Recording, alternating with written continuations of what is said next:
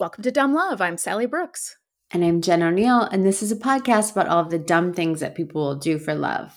Dum da dum dum dum da dum da dum da dum dum da dum dum dum da dum da dum da dum dum da dum dum dum da dum da dum da dum dum dum dum dum dum dum dum So, welcome to episode 182.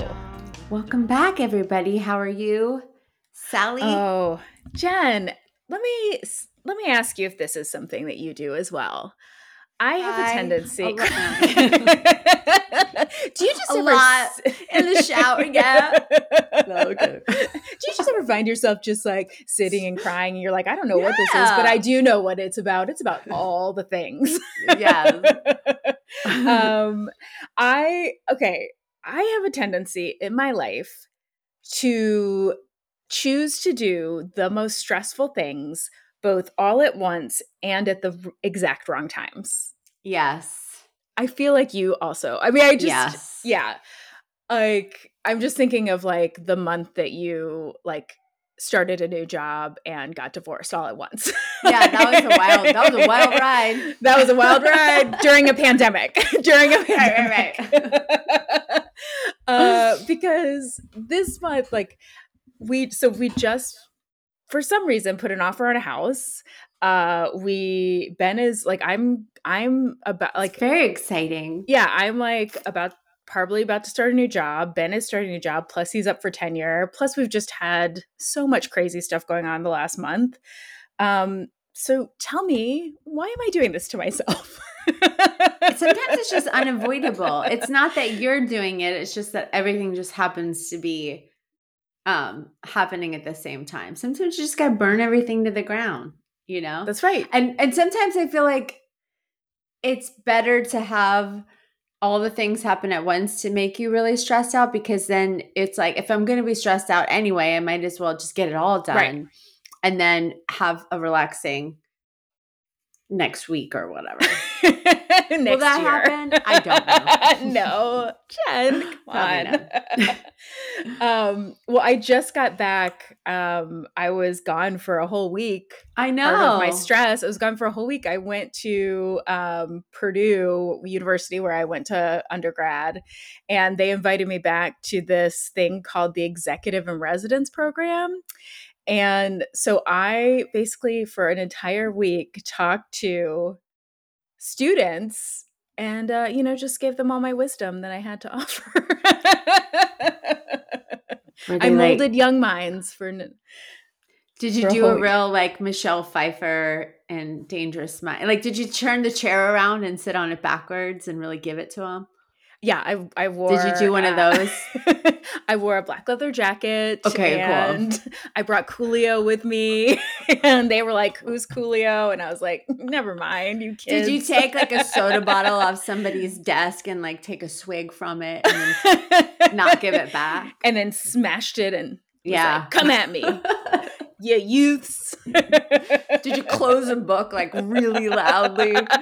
Make the Yes. whole room pay attention? and they were like, "Oh, that's my Kindle." Did you, oh, Captain, my Captain? I Anyone was while you were there? I was up on so many desks. oh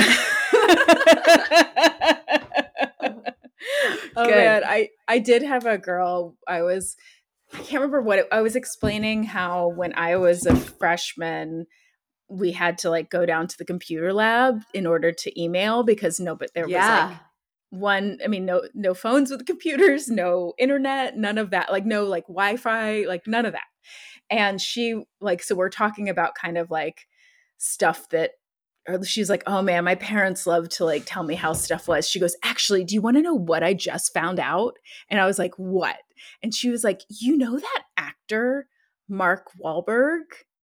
Do you know that also he known as to- Marky Mark. that was she was like, Did you know that he used to be in a band? What? and she was like, He used to be, let me look it up.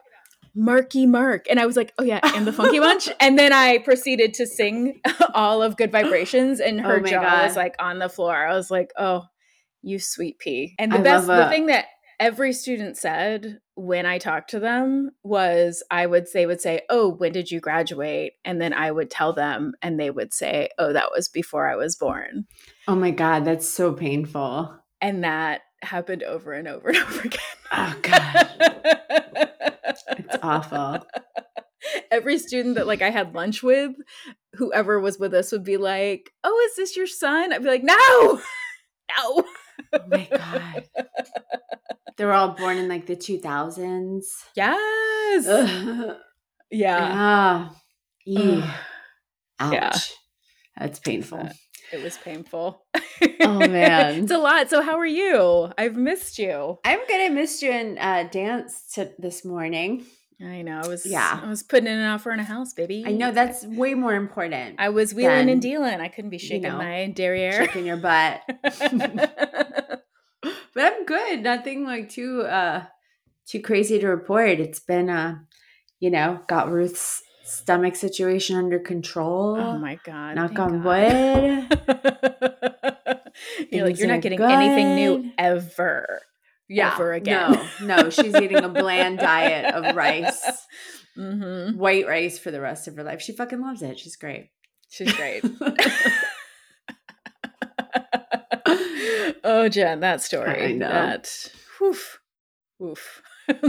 I know what's so funny is like she hasn't been able to. I've had, I've had her on a diet even before that happened because like just giving her less food because she got so chunky that like she couldn't jump on the bed, which I love because I don't want my dog on my bed. Yeah. and um, so then just this morning she was like, I like heard a run and a jump, and then I look up and she's looking at me like, "That's right, motherfucker."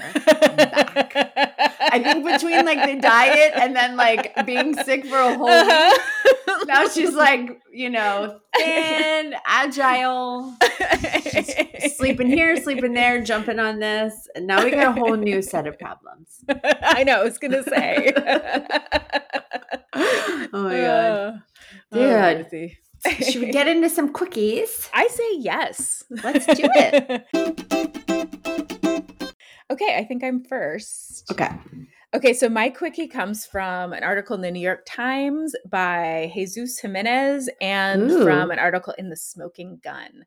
So last January, two women, 29 year old Sarah Franks and 27 year old Caitlin Donovan of Clearwater, Florida, were both charged with felony burglary. According to arrest reports, the man was standing on his balcony when the women arrived at his apartment complex just before 3 a.m. on Monday. The women began arguing with the man, and um, Sarah threw a container of glitter at him, striking him in the upper torso and the head, according to the arrest uh, affidavit.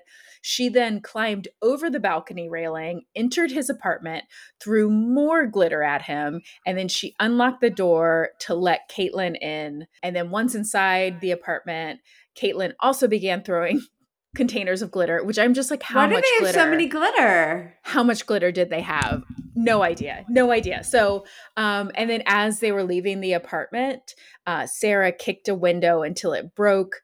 Um, and that's all allegedly according to the arrest affidavit. So the women fled the apartment complex, but then the man gave their names because apparently he knew them. And they found Sarah's vehicle at an address that was listed for her and Caitlin less than two miles away. And they said the arrest warrant said the vehicle was still warm to the touch. And the police said they found glitter inside the vehicle. So I was they to had- say, did they just follow the trail of sparkles? Right? I'm like, you cannot get that shit out. Like, if you've ever even been near glitter, you have glitter in your hair for like the next month, right?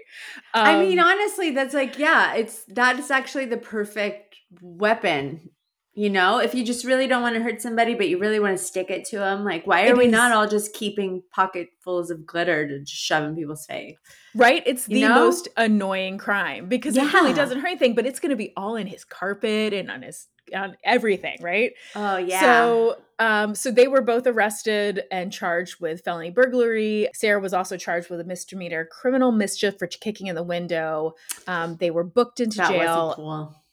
and not probably not and released on $75,000 bond each. Um so Seventy-five at- thousand dollars. yeah, yes. Ooh, Yes. that's high. It is high, but I think For, when like, do glitter? bond, yes. Well, it was burglary, so I mean, Oh, uh, you know, when yeah. they charge them, it's like Yeah, it's yeah. always the highest thing. Um, so at the time, this was in January of last year. So according to like the arrest, there was like they are no, they had no idea why they had done this.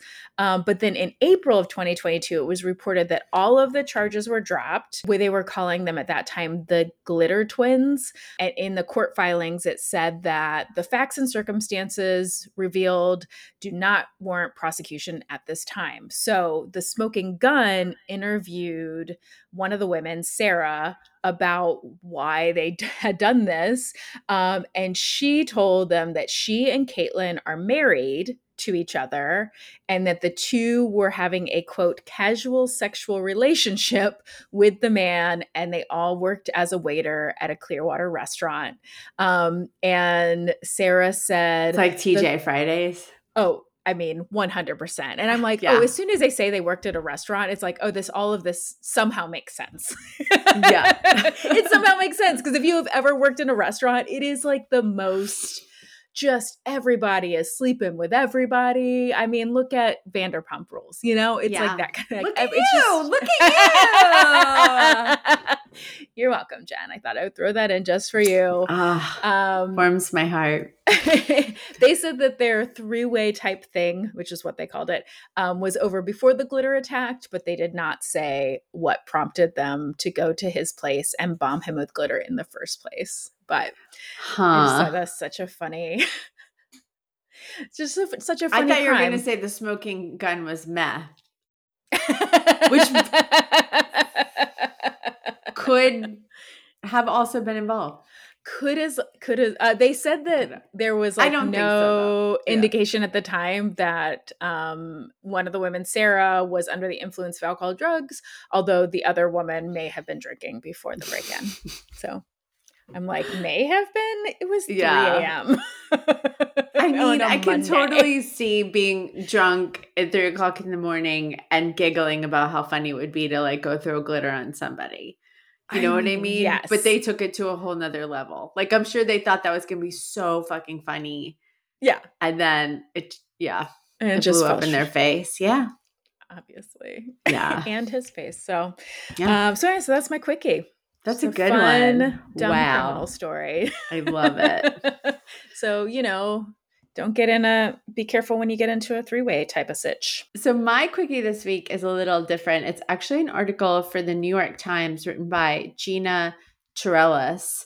Um, and it is a um look at us highbrow this week yeah. mhm. uh, it's a guide to modern dating terms because you, you Oh. haven't dated in a very long time. yes I, you know, dating, I guess like for the last couple of years. Um, but so I'm learning all of these things. I still don't know what some of these terms mean. And I was Yeah. wondering if you might know what some of these. So I'm gonna Okay. actually quiz you yes on what the term means, and then I'll tell you what it actually does. okay Okay. So the first one is breadcrumbing. Do you know what that means?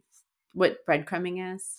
I That's okay, kind of self-explanatory. I would think that it's like where you're just like every once in a while sending a text or giving like little bits of yourself just to string someone along. Yes, it's when someone consistently checks in with the romantic prospects, dangling the possibility of a date and keeps them interested Mhm. but never follows through. Oh yeah. Um, yeah, yeah. that's really annoying. yeah. Yeah. Um, this is when I didn't know what it's called. This um, it's called cobwebbing. Do you know what this that is? no. Uh is it Take a guess.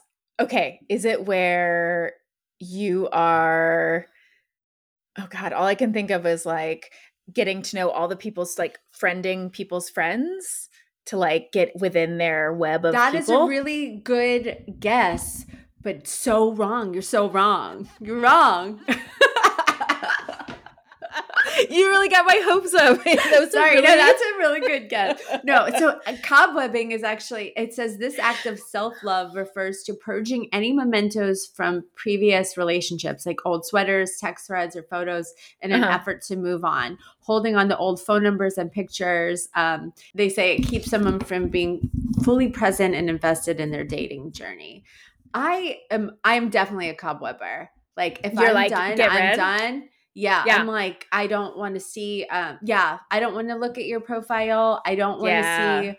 I like. I just. It's because I need to move on. Like, I'm not gonna torture myself by looking at pictures of the past. You know what I mean? It's just like, and I don't want to like mementos laying around to make me feel sad. Like, if it didn't work out, then like it didn't work out, and I don't want to be constantly reminded of that sadness. You know what I mean? Yeah, yeah. So why do you let your kids still hang out? I know. I don't know. trying to no, I mean that's different. Like I, No, there, no, I have I'm just- pictures of my ex husband in the house because that's my children's dad. It's Oh yes, them. of course. No, but I, like I don't like you know what I mean. It's just No. for me. I don't wanna. you're not like following the people on Instagram. Like I just think that that all is very weird. Especially you're like if you're not actually friends. Like if you're friends, maybe that's like if you're genuine Yeah. friends with someone afterwards. yeah. But like if it's I'm someone you happy to be- dated, I'm happy to be friends with somebody if it's genuine and authentic. But yeah, yeah, I'm Um, with you. I think get rid of it. Get mhm. rid of all of it. cuffing. Do you know what that? You've heard of cuffing, right? Is that I like didn't actually know what cuffing was for a long time. When people talk about cuffing season, You're like getting a getting a girl, getting like you're locking someone down. Yes. So it, Okay. uh, it's from the word handcuff, the act of getting tied down to one partner. So they always say that the colder seasons are, uh, the cold season is cuffing season because that's when like people want to like Snuggle up. be and- snuggle yeah. up and get in a relationship. Yeah. Okay. Cyber flashing. I mean, is that like sending a dick pic like out of the blue? Yeah. So it's the act of sending unwanted sexual images to another person through digital means, such as a dating app or social media platform, but also via text or another file sharing service like AirDrop.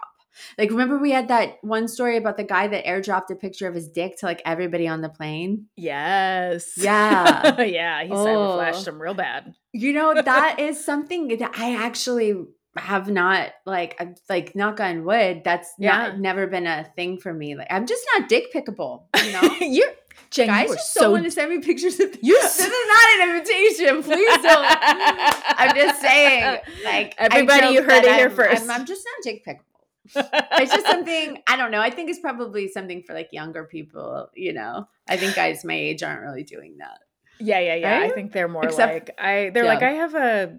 I'm, I have like a you know executive level job. Like I'm not gonna send some random stranger my dick pic that she can then screenshot and share with my workplace. like right I think people are thinking more of the consequences of doing that. yeah um okay here's a good one cookie jarring Um, is that just like holding on to a bunch of people for when you're when you want to sleep with them?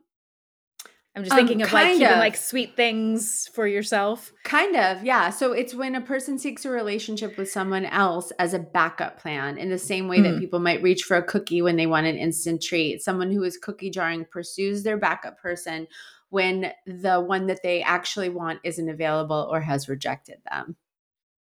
Yeesh. Yeah, It's hard I out like there, it. man. Eesh. Yeah. Um, this one's easy. Uh, the three flags, green, red, and beige. I think I referred to it as a yellow flag last week, but it's basically like that's kind of self-explanatory. You know what that means, Yeah. right? Okay. Right, just like yeah, skip that. yeah, yeah, Gaslighting. Right. like yeah. you- we all know what gaslighting is. Yeah. Okay. Ghosting. We all know what ghosting is. That kind of goes without saying. Love bombing. I mean, yeah, that's like where someone just gives you is like, you're the best thing ever. I can't live without you. You're so amazing. Let's snuggle. Let's do all the things like right at the beginning of a relationship to Yeah. make you feel get all those endorphins and be like, oh my God, this person really cares about me. But they're just doing it to like It's get a you. trap. It's a trap. Yeah, it's, It's a, a trick and it's a trap. trap and it's dirty. it's so dirty. okay, this is a good one. Orbiting. Um, is it just like somebody who's just like always kind of around, but not ever like taking the dive to like ask you out? Um, this is someone who um, has cut off communication with the person, eh, or they have made it clear that they don't want to have a relationship with you, but they keep interacting with you on social media by like looking at your stories or liking. Uh-huh. Um, so I This think is so that is funny. probably so frequent, like so common. Oh, it is. Okay, so I'm not going to blow up the um, name of the person who this actually just this morning I had a conversation with a friend and I've seen these messages like cuz she's like I don't get it like this guy that doesn't Mm. want to be with her. This guy like sends her messages and some of them are like they s- cl- totally sound like he's interested. yeah. But then, and he's been messaging her a lot lately. And then just today, he posted a picture of him and his new girlfriend, and it sent her into a tizzy. And like, and I totally get that. I totally understand why that's frustrating. But that is why, like, you know, for me, like orbiting, there's orbiters everywhere. Like there are Mhm. so many guys that like I've went on a date with and I never talked to them again. But then for some reason they keep talking to me. You know what I mean? yeah, or yeah, just yeah. saying hi, hi, hi, hi. And it's like, what? Like, what do you actually want to say to Yeah. me? Like, Yeah. if you want to say something, then say it. And so I just made a point to just for my own mental sanity and clarity is unless you come to me clearly and say Mhm. exactly what you want to say, all of that means nothing to me and I refuse to read into it. Yes. It's like all that tells me is that you don't value me enough to give me an honest conversation. I so, mean, Jen, yeah. that is so smart and healthy. And Yeah. yes, like it's exactly right. It's like, I think that traditionally as women we're we because especially as somebody who like you say what you mean and when you talk to someone and tell them like like you're not going to tell somebody you're interested in them or that you like them if that's not the case like you're just going to say ah no i'm it's i'm not feeling it whatever." Right. but for so many people they just keep i don't know they just keep uh, staying around and they keep like throwing things out at you just to keep you on the chain just a little bit and it's more of a game it seems like. Yes. like And I, it's just like, I don't want to play, I refuse to play games with anybody. Yeah. And I'm not going to spend my time trying to figure out what this means. And if you genuinely like me, or if you genuinely want to have a conversation with me, or talk to me, or if you're trying to just string me along or keep me interested in you, I'm not going to spend my time trying to figure that out yeah until you can say to me like exactly what you want to say clearly and concisely i just assumed that you don't give a shit about me. Yeah. and that's that's Yeah. that you Yeah. know? So um that's so for all you orbiters out there if you really want to talk to somebody fucking say something and if you don't then just stop. Yeah Like, i just don't un- their- yeah yeah. Like yeah stop with Yeah. the like s- like um sneaky likes and just to be like hey i'm still here i'm still out here remember me think about me like it's just an ego it's like an ego thing like people Yeah. just need that yeah yeah i mean yeah i mean there are some people that you know i've like i would have been happy to have had conversations with or talked to but it all the like just poking and then not saying anything is just like you know just makes me look at them differently you know what i mean so Yeah. it's like that and that is why the person that i'm with right now won me over with his clear communication from the jump it was like from day one clear, concise communication. And I was Yes. like, perfect. Love and it. like no games Love, just love, love. like hey this is where i'm at this is how i feel this is what i can offer like all of the things like very open and like honest like which is Yeah. just so refreshing it's like do you want like if you want to know the real secret to a woman's heart it's like it's be communi- honest and upfront and communicate yes Yes. I, it's that simple. It is that simple. i mean Just i've always clear, said that like, honest communication. Like Ben, I think that was the first, and and this is like amazing because this was like when he was 23, but he was like the first guy that I've met that I'm like, there were no games. He was like 100% like, I really like you. I want, I think we should give this a shot, and like was not there was like no pretense, and he's always just been upfront and honest about, and very easy to communicate with, and that is like so attractive. It really, truly is. It just makes life so much better, Oh, so much yeah. easier. We went on a double date last night and um Jim's friends were asking, like, so why did uh so what what was your first date like and why were you interested in Jim? Like, Yeah. and I Jim has a really amazing quality. But they're like, well, what won you over? And I was like, honestly, it was that after the date, he uh, like he continued to text me even when I got home and was just very clearly like, I really like you. Yeah. And and then he continued to text me all week long. and and and not in like again. a crazy love bomby way, Not but just in like way, a I'm like a a, person, you're a person. I like spending time with you. I like you. And then yeah.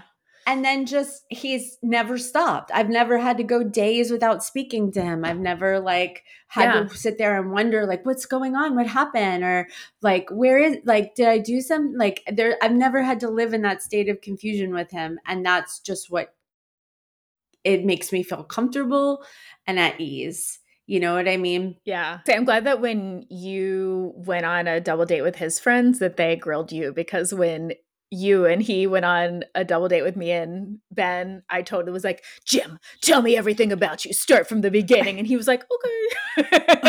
Oh, he loved- he was happy to. He was happy to tell you everything. So good. he always starts from the ways. very beginning. Jim, I was born in like, perfect, great. rainy This day. I was like, honestly, I love it. I could, I could listen to this all night. and I just sat there shoving my face with food. Um, but anyway, orbiters. Orbiters, get out of here. Nobody wants them. Okay, Rizz. Do you know what Rizz is? No, I have no clue on that one. Okay, this is um, short for charisma. Um, and it's commonly used among members of Gen Z, which is not me. Uh, it refers to somebody's ability to flirt with and attract potential love interest. Oh, so it'd be like she's got Rizz. Yeah. Yeah. Oh, okay. That's Yeah. cool. Yeah. Yes. Stop trying to make fetch happen. go with Rizz. Go Um, Rizz. Situationship. You know what a. Uh, it's just situ- like you're here, you're here, I'm here. Yeah, What's happening? Yeah. friends with benefits sort of Yeah. thing. Yeah, Yeah. and then soft launching. Okay, this is the last one. Do you know what a soft launch is? Um, I okay, just thinking it has something to do with like coming out as a couple, like you like is that no? Or is Yeah, it something to do with breaking up softly? Pretty much. No, no, no. Killing me so. It's um posting a discreet photo or video of your new partner on Instagram or other social media to announce your relationship while still hiding their identity. The idea is that Oh. you don't want to post about them on your account too soon in case it doesn't work out. yeah, so you do like a back Yeah. photo where it's like obviously this is you're with a a person. Yeah. Like you're this isn't just a friend, but you're not saying who it is. Oh yeah, I've seen Yeah. that a lot. I did a couple of soft launch. Yeah, you soft of launch. You soft I soft launch. Yeah. I was like, this fucking guy. Yeah. He might not be here tomorrow. He's here today. but he's here today. he's so tall. He is. He's very tall. Yeah. I can't fit him in photos. Just so you know, Um, Ben, yeah. when he ran into you guys the other day, he was like, I don't know if it's because Jen or Jim is so tall. He's like, but every time I see Jen, I'm just like, she's so tiny. And I was like, I will tell her. Oh. Thank you. I love it. Yeah. Thank you for calling me tiny. And I, I Mhm. will say, I feel especially tiny next to a six five giant. Yes. So Yeah. yeah. That's everybody's first thing is like he's fucking huge, and I'm like, I know. I know. I, I love, love it. It's o- only to make me feel really tiny. Yes. adorable. Yeah. That's, No, I'm just uh, yeah. That's the only thing I like him for. Mhm. That and communication. that and the communication. things. yeah. Those two. Height, Yep. communication. That's it. That's it. um, so that's it. That's my quickie for this. I love it. I've learned so much. You got Rizz, girl. You got Rizz. Um, Thanks, okay, man. You got Rizz. Thanks. Hey, Jen. Hey, Sally. Are you ready for a wild story? I am. Okay, so I got um, my information from two episodes of Dateline, from The Sun by Jennifer Robach, from The Washington Post by Reese Shapiro, from CNN by Rafael Romo, and from the LA Times by Patrick McDonnell. On June 13th, 2007, 11 year old Fernando Valseca was on a field trip from his school near San Miguel de Allende in central Mexico. As he and his schoolmates settled in on the bus, they saw a large SUV speeding off up ahead. Fernando thought it was strange, but what he couldn't know at the time was that that SUV was carrying kidnapping victims and that those victims were his parents, Jayne and Eduardo. Oh my God. Yes. So, okay. So Jayne and Eduardo Valseca had met 15 years earlier at a supermarket in the DC suburbs. Jayne grew up in the DC area and had worked as an actress since she was a child. She appeared in commercials and soap operas and even was in the movie Stella. That day that they met, she was 25 years old. She was at a payphone because it was 1992. And she just happened to lock eyes with a divorced art dealer named Eduardo Valseca.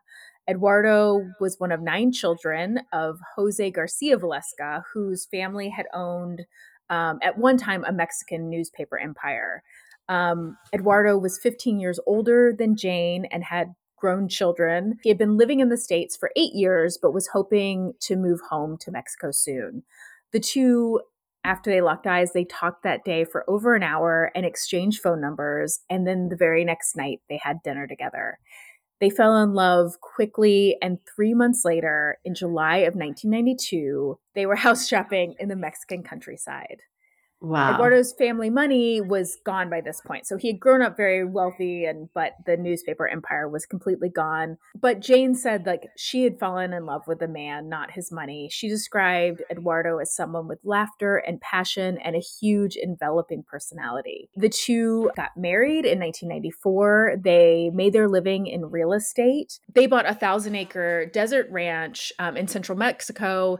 And when they bought it, it was totally in ruins like li- like jayne described it as like literally rubble um, and they put all of their money into fixing it up. So eduardo rode horses jayne started a cactus farm um, they were had a comfortable nice life they sold and redid real estate um, they raised their three children fernando emiliano and naya um, and helped establish a Waldorf school in San Miguel. They actually donated land from their ranch for the building, and they just had this kind of like happy, idyllic life. But then on the morning of June 13th, 2007, Eduardo and Jayne and their three children arrived at the country school, so not far from their ranch. They pulled over into a parking lot, and Jayne noticed that there was a small compact car in the far corner of the parking lot and she noticed that there was a man at the wheel um, who had he had on a fisherman's cap and glasses and she thought it was kind of strange. This was a small town. They knew everyone especially at the school. So this is a school they helped start they knew all the children they knew all the families. So jayne walked the children in to their classrooms.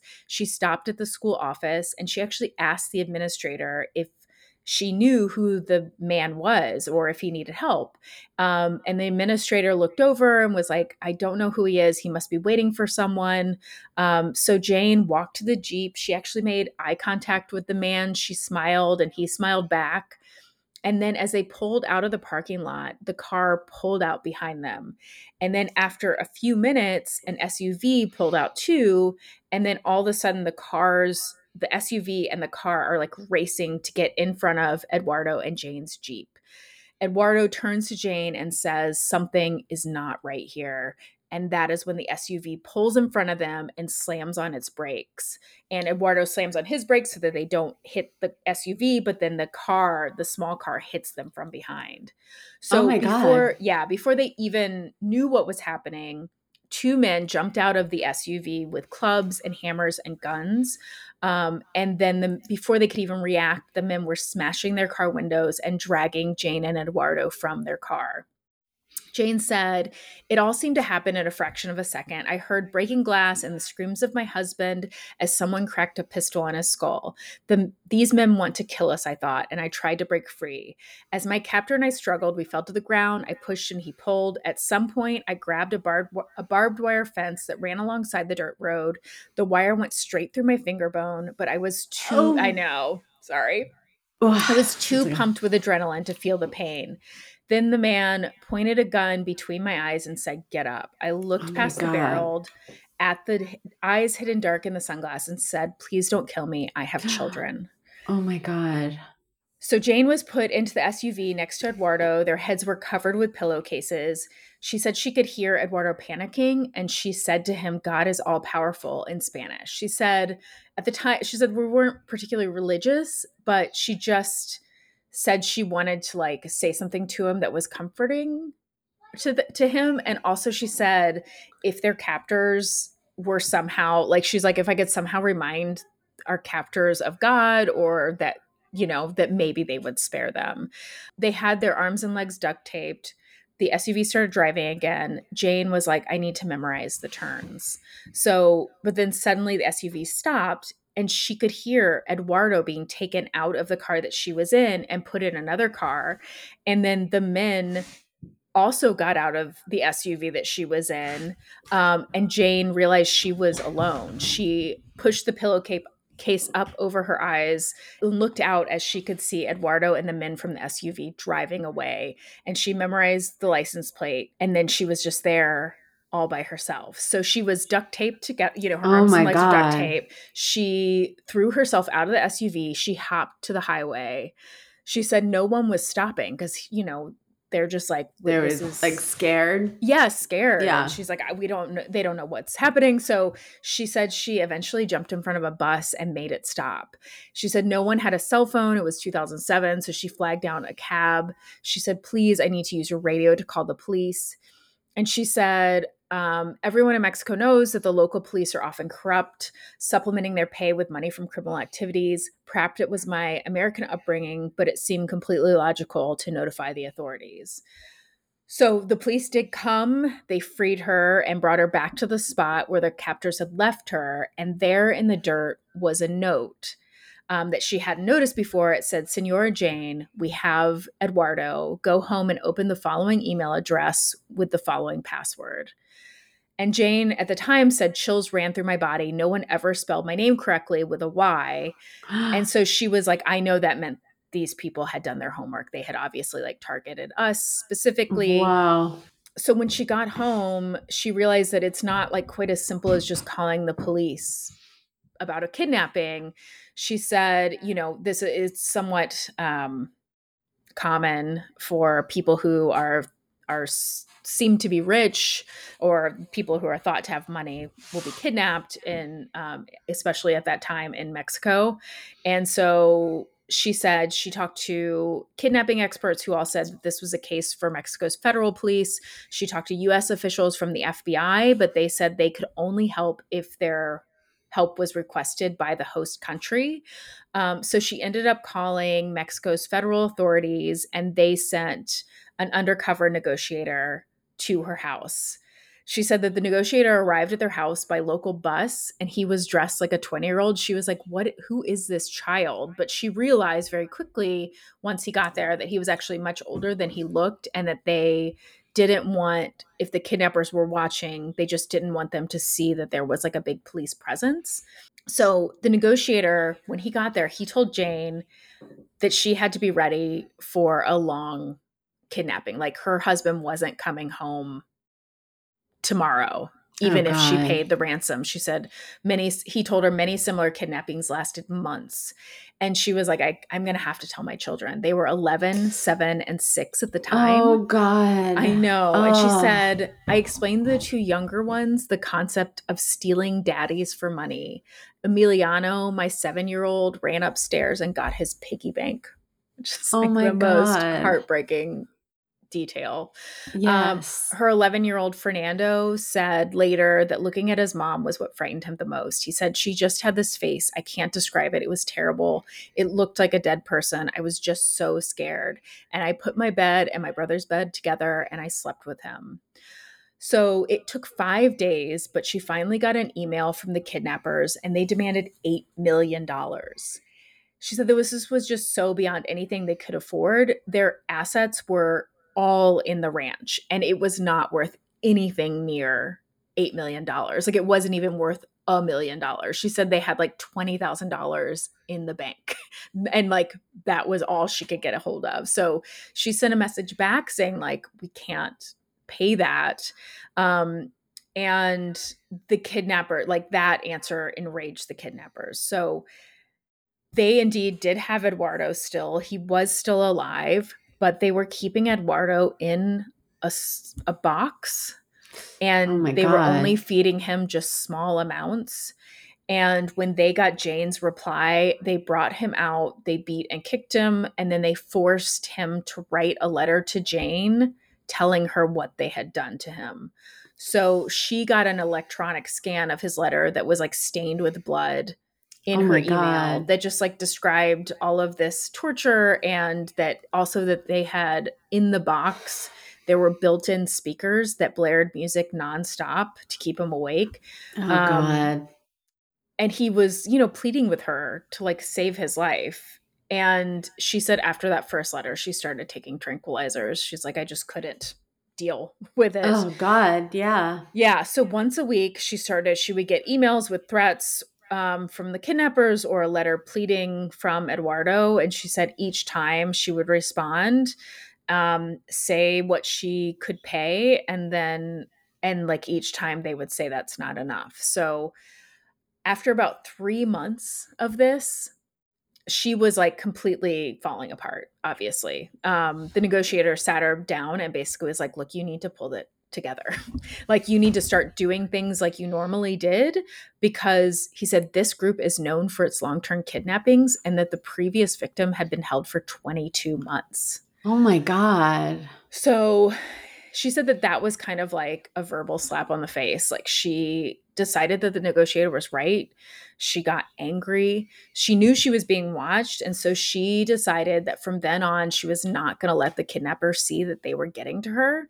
Um, she said, I decided not to be a shivering housewife anymore. I would go about my life. I would throw the kidnappers off their game. So she started doing things with her kids, going to like school functions, um, going out to lunch with friends, just to like show them that she was, you know, that they were not. In in control of her own life. yes. She said she Mhm. actually moved boxes and bubble wrap furniture into a warehouse in hopes they would think that she was moving back to the US and that they would like panic and let him go for like less money. Um, yeah. as she's doing all this, Eduardo's letters got more intense. Um, I mean, it's just like awful. The the Yeah. torture that he. I mean, it, it's. I could you. There are plenty of descriptions of all of the torture that he suffered during this time, which I won't go into. But it's it's super intense. He was like shot in the arm one day, and then shot in his leg another day. Like just horrible things. Um, he was injected with blood that they told him was HIV, and it oh my God. it was a different blood type than his, which made him like very sick. Oh God. um, And then when they w- weren't getting anywhere with the letters, like she kept saying, like, this is how much I can give you. I think she's asking everyone she knows, asking people to donate. Like she's going to every single person she can to like try to raise this money. Um, and I think she could get near a million dollars, and that's what I think she was offering. Um, so she said that like after a while the phone calls started and the negotiator had warned her that they would that they would call and it would be nasty and she would have to be on the phone. But she said what i wasn't prepared for was to hear my husband's voice on the other end of the line. So he when they first called he was there and he was saying like how is it possible this is all you're done? You're going to let them kill me so you can keep my money? You're such a bitch. And she said, even though the words hurt, she knew that they were scripted because he sounded like a machine. and Oh, so she just said, I love you with all my heart. And she could hear him start to cry. and Oh, he said, I love you too. And then the line went dead. So then finally, on January 4th, seven months after Eduardo, Eduardo had been taken, for no apparent reason, like nothing different had happened, the kidnappers contacted Jayne and said they were ready to exchange him for the money she had offered.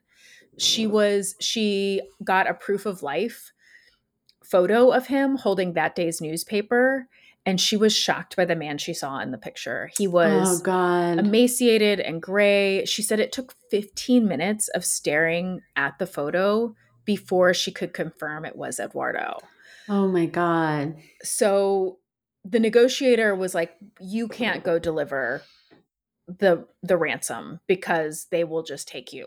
like that's just not what you can't go." So two of their ranch um, employees volunteered to go. These two brothers, um, and so they took a duffel bag filled with one hundred dollar bills that Jayne had borrowed from family and friends and strangers, and that she had sold everything she could. The ranchers went to a hotel to meet the kidnappers. The kidnappers took the money, but Eduardo was not there. They ended up kidnapping one of the ranchers too. But then the next day, January 24th, 2008, the kidnappers did free Eduardo. They dumped him at a cemetery at 4 a.m. and then he walked for the first time. Like he had not walked in seven months.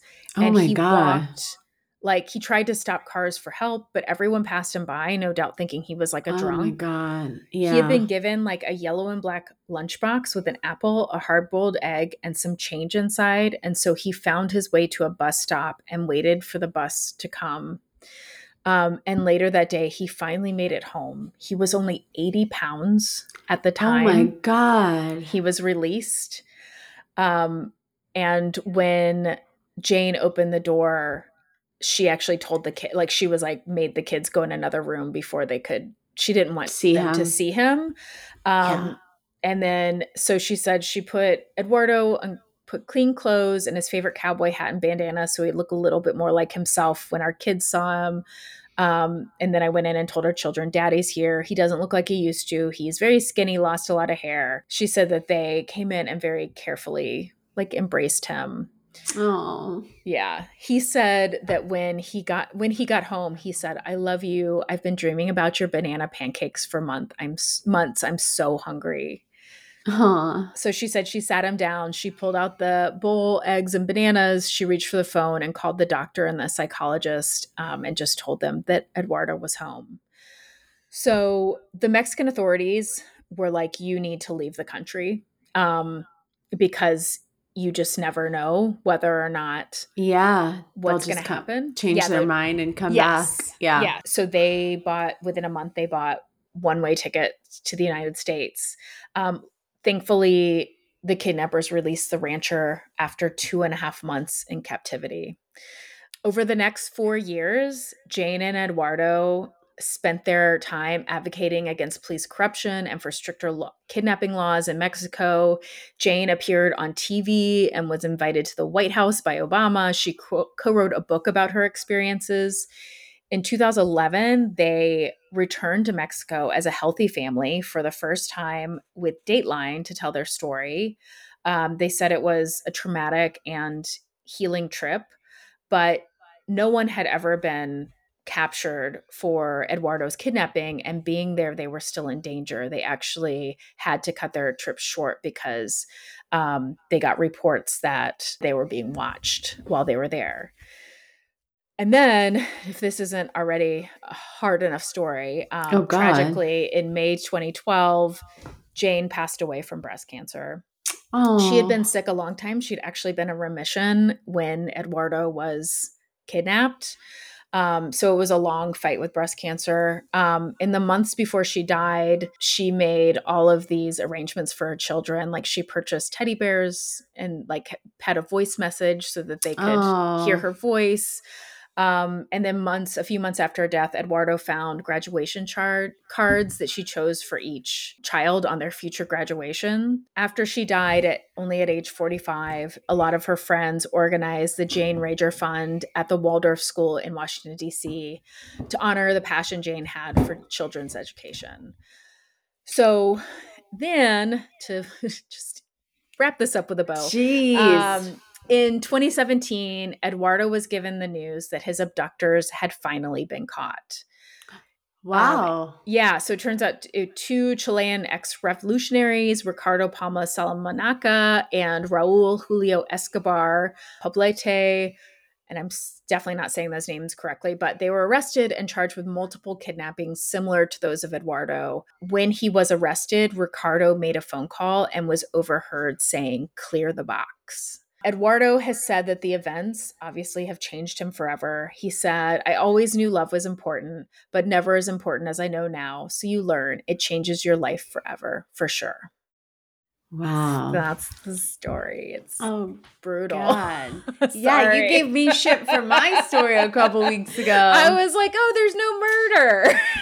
Oh, man. it's awful. It's awful. God, I mean, they never are good stories, you know. They're never good stories. They're not. Yeah. There But- you go.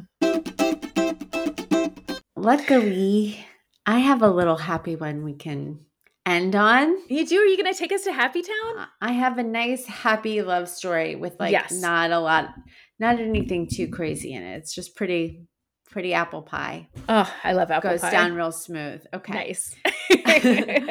so my love story this week came from an article for bbc.com written by jim scott okay. um so kate pymm from Guisborough, this is in the uk okay. um, and guenther baer from germany were just 17 and 23 years old when they met while they were both visiting devon in 1989 okay. um, so they met and they wrote love letters to each other back and forth for four years um, Mhm. but they eventually ended up losing contact and they went on to lead completely different lives.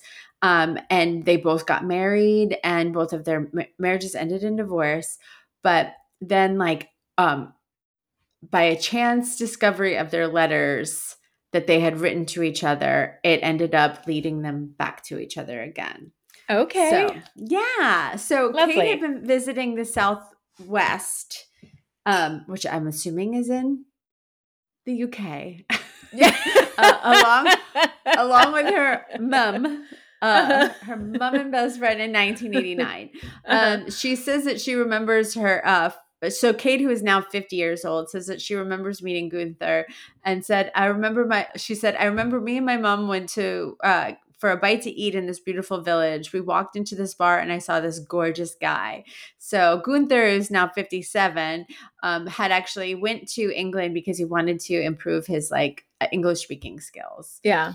Um, so she said that he, she thought that he looked like I'm not sure I'm pronouncing this right, but uh, Mag Furuholm from the 1980s band a-ha, the guy from a-ha. Okay. Yeah. And Yeah. she said that she like struck up a conversation with him, and he really does. I'll like post pictures. He does look like the guy from a-ha. And, Yeah. uh, she said we were And that's chatting. pretty bold to like be chatting someone up while you're with your mom. Yeah, I know. Yeah. especially because she was 17. Yeah, right. So um, she said we got chatting and hit it off, but we only had a day and a half before we were headed back to our homes. Mhm. So they only knew each other for like, or in like had met each other for like a day and a half. So they exchanged their addresses and they kept their relationship going for two years just through letters. Yeah. Letters only, and and some expensive phone calls. It says, right. um, and uh, the occasional visit. Um, but Kate decided that the long distance thing was too much for them. It was too hard to sustain. And so they ended up breaking up in 1991. She said, It got to be so difficult. It was heartbreaking. We both loved each other, but unfortunately, it was me that called time. I just can't see a way to make this work. Um, yeah. so they kept writing each other letters up until 1993, but then like their contact just kind of fizzled out. Um, Guenther got married and ended up having three children, and Kate set up her own makeup business. Um, she was also married and then later divorced. But then in 19 uh, in in November of 2020, um, in the midst of the COVID lockdown, um, Kate was actually up um, searching for Christmas decorations when she ended up finding her collection of letters that she had saved between Oh. the two of them. So she Yeah. was not a cobwebber. No. She kept the cobwebs. She said she held um kept hold of every single one. Maybe this is a lesson for me to learn. Maybe I shouldn't just get rid of everything. yeah. Maybe it, you never know what could happen in the future. Anyway, so she got out the letters and uh, walked to her bedroom, and then she put them all in date order and read through them from front to back. Yeah. Um, so she said it was a really emotional weekend and it brought back memories. And so for the next few weeks, like Kate spent every day thinking about him. yeah. And um, but what she didn't know is that he had spent the last eight years thinking about her. no So- way. Yeah. So Kate had decided to find his address and wrote to him, but admitted it took a while to find him because he's not on social media. Mm. Um, and then Guenther said, The day I received her letter, I was gobsmacked. The moment I got the letter, I had to pick up my phone and call her. I was really surprised and delighted. So they ended up meeting up in January of 2021. Um, and they spoke every single day since that first phone call that um, when she called him. She said it, it was that that day was at 1236 on um, November 22nd is the day that they started talking again. And she said, I just loved him. It was so odd. It was just so organic. And I just wanted to tell him that I loved him. And then they ended up getting married in uh, Bavaria, Bavaria, Bavaria, You know Bavaria. world, Mhm. Bavaria, and um, in uh, December of 2021. Um, and uh, this week that Yeah. this article was written just a few weeks ago, um, she, uh, Kate, uh, told BBC.com that she was preparing to leave Teesside, where she lived currently, behind to start her life with Guenther in Germany. So she's moving to Germany. And he Hmm. said, um, I have to say, I can't be more grateful that she did what she did to write me a letter. See, communication. Always. Communication, it always works. Yeah. And um, she said, part of you thinks you've waited 31 years, but also there was a lot of adventures in that time. We both had our own lives. Guenther had three children. I had a great business. Mhm. Um, she said, it's been difficult, but when it's right, it's right. And I know it's right. Oh, So there you go. They're happily back together. I love that. I'm always Yeah. just so, I mean, I've said this probably 10 times on this podcast, but it's so fascinating to me that like people who knew each other like as teenagers that how they can instantly reconnect in their like 50s Yeah. or even 80s and I just am like I just I'm like I can't even remember myself at that age really so it's just hard to think of like like coming back around to someone and feeling like that in love and they always get married so quickly and are like we remember the love and it was there the whole time and uh, You it's just so fascinating to me It is really crazy. And I think that there's something to be said for the fact, you know, sometimes we're like, oh, teenagers are just so stupid. You don't know what you want. And you don't Mhm. know, like, what's going to happen. And, like, you know, you have a whole life to live. But I think Yeah. that when you're young, you're, you're honest and you're raw and you say what you mean and you mean what you say. And you also develop with each other, you know? So it's like they spent four formative years yeah together and those, Yeah. i'm sure those were really you know special times especially if they were writing letters to each other they were probably very like yeah confessional and and leaned on each other and told each other you know their true thoughts and feelings and you know so i think that there is some like real bonding that can happen there i think it's when when we become adults that we are so jaded and so Mm. like guarded and uh you know there are people that play the game eh, or Mm. what or play a game and it's all like maneuvers and what so it's like i think that like you know real love comes from when you are vulnerable i there did you watch the show shrinking it's so good No, I have not Um, watched it yet, but oh I, God, it's I've it's so been good. You recommended it, and my sister in law Melissa like recommended. I mean, a lot of people have said like, Yeah. oh, and I keep meaning to watch it. I just haven't yet. there's this part where Harrison Ford, I don't want to give a lot away, but he like was in a state of mind and he um an altered state of mind and he Uh-huh. like gave a piece of advice that was actually like very clear shocking great advice for uh, two people that was about to get married and Yeah. he said always stay vulnerable with each other Mm. it's like the moment you lose the vulnerability is the moment you lose each other Yeah, and you can't come back from it and I Mm. thought that that was so important Can I, because I think it's true. I think it's Yeah. about being vulnerable with each other. And I think that younger people are uh, maybe, you know, especially like high schoolers or that high school love, maybe Mhm. people just are more vulnerable with each other. yeah, But as adults, we learn to build walls. And I think that's when you just don't really connect, you know? yeah. Just saying. just saying i think that's beautiful and i think um I, I think also there's probably something really beautiful and nice about reconnecting with someone who knew you when you were full of possibilities do you know what i mean it's like as, as Yeah. you get older your life does become more narrow and more focused and um you know there is always just something like really refreshing of like reconnecting with someone who knew you when you were just you know like in that like knew you when you were a young person and that you had dreams and all of these things and like um I mean Yeah, it's why like those friendships you make at that age are just like so strong that you can like always go back to those friendships You're not only coming back to the relationship, but you're coming back to yourself. And who Yeah. you were at your like most truest form before. oh my god everybody go find your high school you. love Let's all- yeah. let's all reconnect no, I don't want my high school. Love.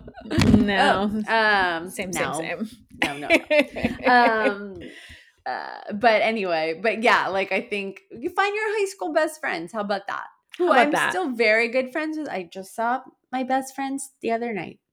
Yep. Um, but okay. So yeah, that's my story. Should I we get love into something dumb and something we love? Yes, we should. Okay, let's do it.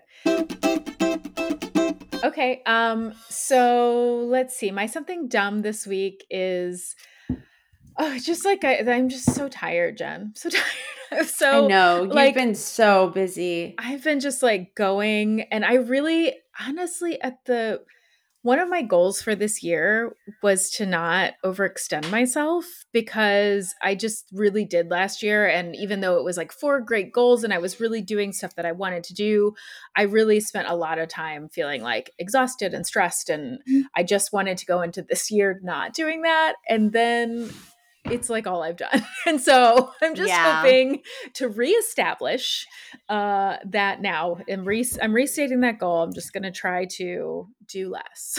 just Good. do Good less, but more intentional. Like, do be more intentional about the things that I'm choosing to do with my time and what I'm spending my energy on.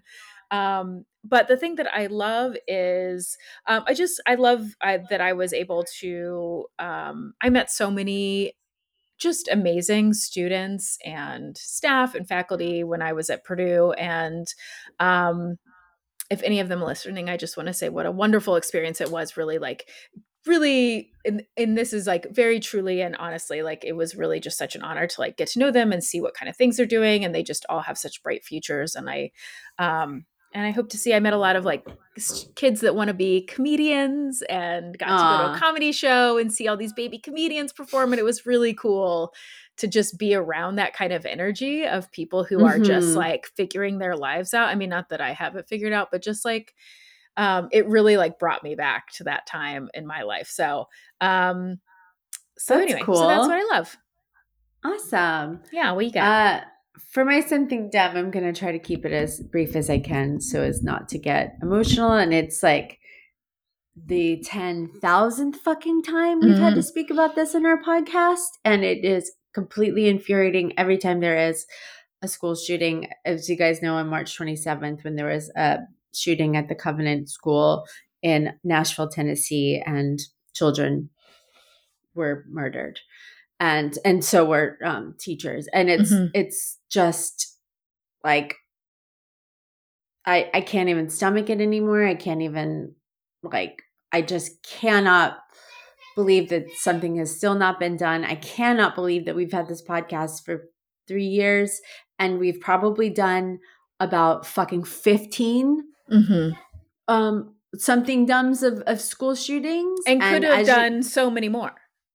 Exactly exactly We could be doing this every week. Like, it's, and it hits home for me. My family was uh, affected by the Parkland shooting. My cousins were in it, and um, it. Uh, I I mean, I really just can't even. I I don't even know what else to say anymore, yeah, except for like, what the fuck is wrong with this country?